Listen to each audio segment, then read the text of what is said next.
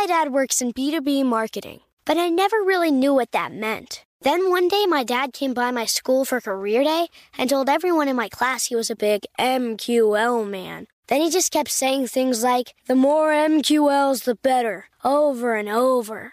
My friends still laugh at me to this day. I think it means marketing qualified lead. One thing's for sure I'll be known as the MQL man's kid for the rest of my days. Why couldn't you just be a fireman or a lawyer? Why? You ruined my life, Dad. Not everyone gets B2B, but LinkedIn has the people who do. And with ads on LinkedIn, you'll be able to reach people based on job title, industry, likelihood to buy, and more. Start converting your B2B audience into high quality leads today. We'll even give you a $100 credit on your next ad campaign. Go to linkedin.com slash customer to claim your credit. That's linkedin.com slash customer. Terms and conditions apply. LinkedIn, the place to be, to be. Welcome to Before Breakfast, a production of iHeartRadio. Good morning. This is Laura. Welcome to the Before Breakfast podcast. Today's tip is about how to use time better when you're up and spinning your wheels in the middle of the night. I'm generally a good sleeper, but the later stages of pregnancy are never good for this. And this episode is airing when I'm about eight months pregnant. Between getting up to go to the bathroom or getting a shot of adrenaline because I've just been kicked in the ribs, I wind up awake for at least an hour every other night. I'm fortunate in that I know this is a time limited condition. Chronic insomniacs, on the other hand, can deal with this for their entire lives. And I know it can be incredibly frustrating to lie awake, hoping for visions of sugar plums to dance in our heads. Unfortunately, the thoughts we churn through at 2 a.m. are seldom productive ones. We revisit an argument with a coworker or friend. We hunt for evidence that a spouse isn't keeping up his or her end of a bargain. We worry about problems we can't currently do anything to solve. And one wake up a week is one thing. But because my middle of the night wake ups became so frequent, I decided to really think about how to handle this time. And some of what I came up with might be helpful to other people too. First, I made rules. For instance, after lying in bed for half an hour, if I wasn't tired, I would get up. I would use this time to read. And I made sure to always have books I found relaxing available, generally nonfiction on something interesting but not scary. I made it through a lot of science writer Mary Roach's books this way. I also tracked my time so I could study patterns. For instance, I soon learned that while being up for an hour was par for the course, I usually get sleepy again by two hours. Since I knew this, I could assure myself that waking up at 2 a.m. didn't mean that I wouldn't sleep again. I probably would, if not for as long as I might want.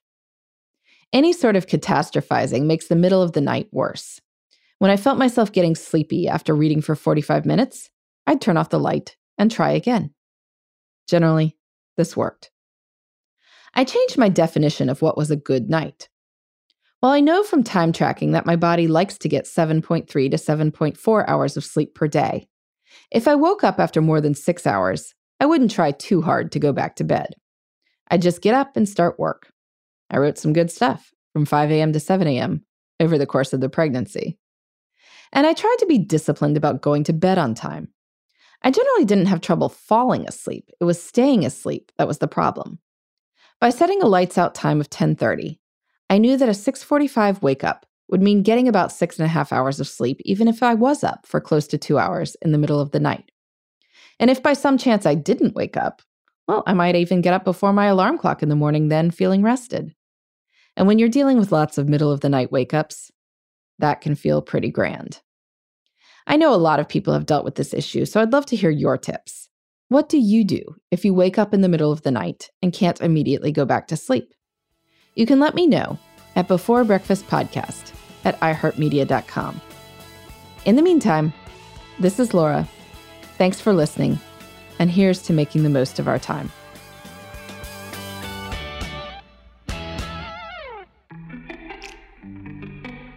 Hey, everybody. I'd love to hear from you. You can send me your tips, your questions, or anything else. Just connect with me on Twitter, Facebook, and Instagram at Before Breakfast Pod. That's B E, the number four, then breakfast, P O D. You can also shoot me an email at beforebreakfastpodcast at iheartmedia.com. That before breakfast is spelled out with all the letters. Thanks so much. I look forward to staying in touch.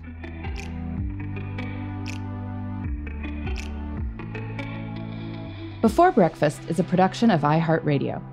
For more podcasts from iHeartRadio, visit the iHeartRadio app, Apple Podcasts, or wherever you listen to your favorite shows.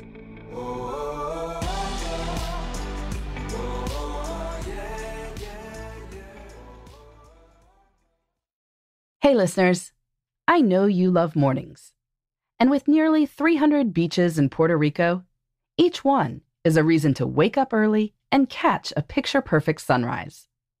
Puerto Rico has nearly 300 miles of coastline, and the island's diverse geography offers everything from secluded coves with white sand and crystalline water to stunning black sand beaches and beaches perfect for water sports. No passport required for U.S. citizens and permanent residents. Learn more and plan your trip at discoverpuertorico.com.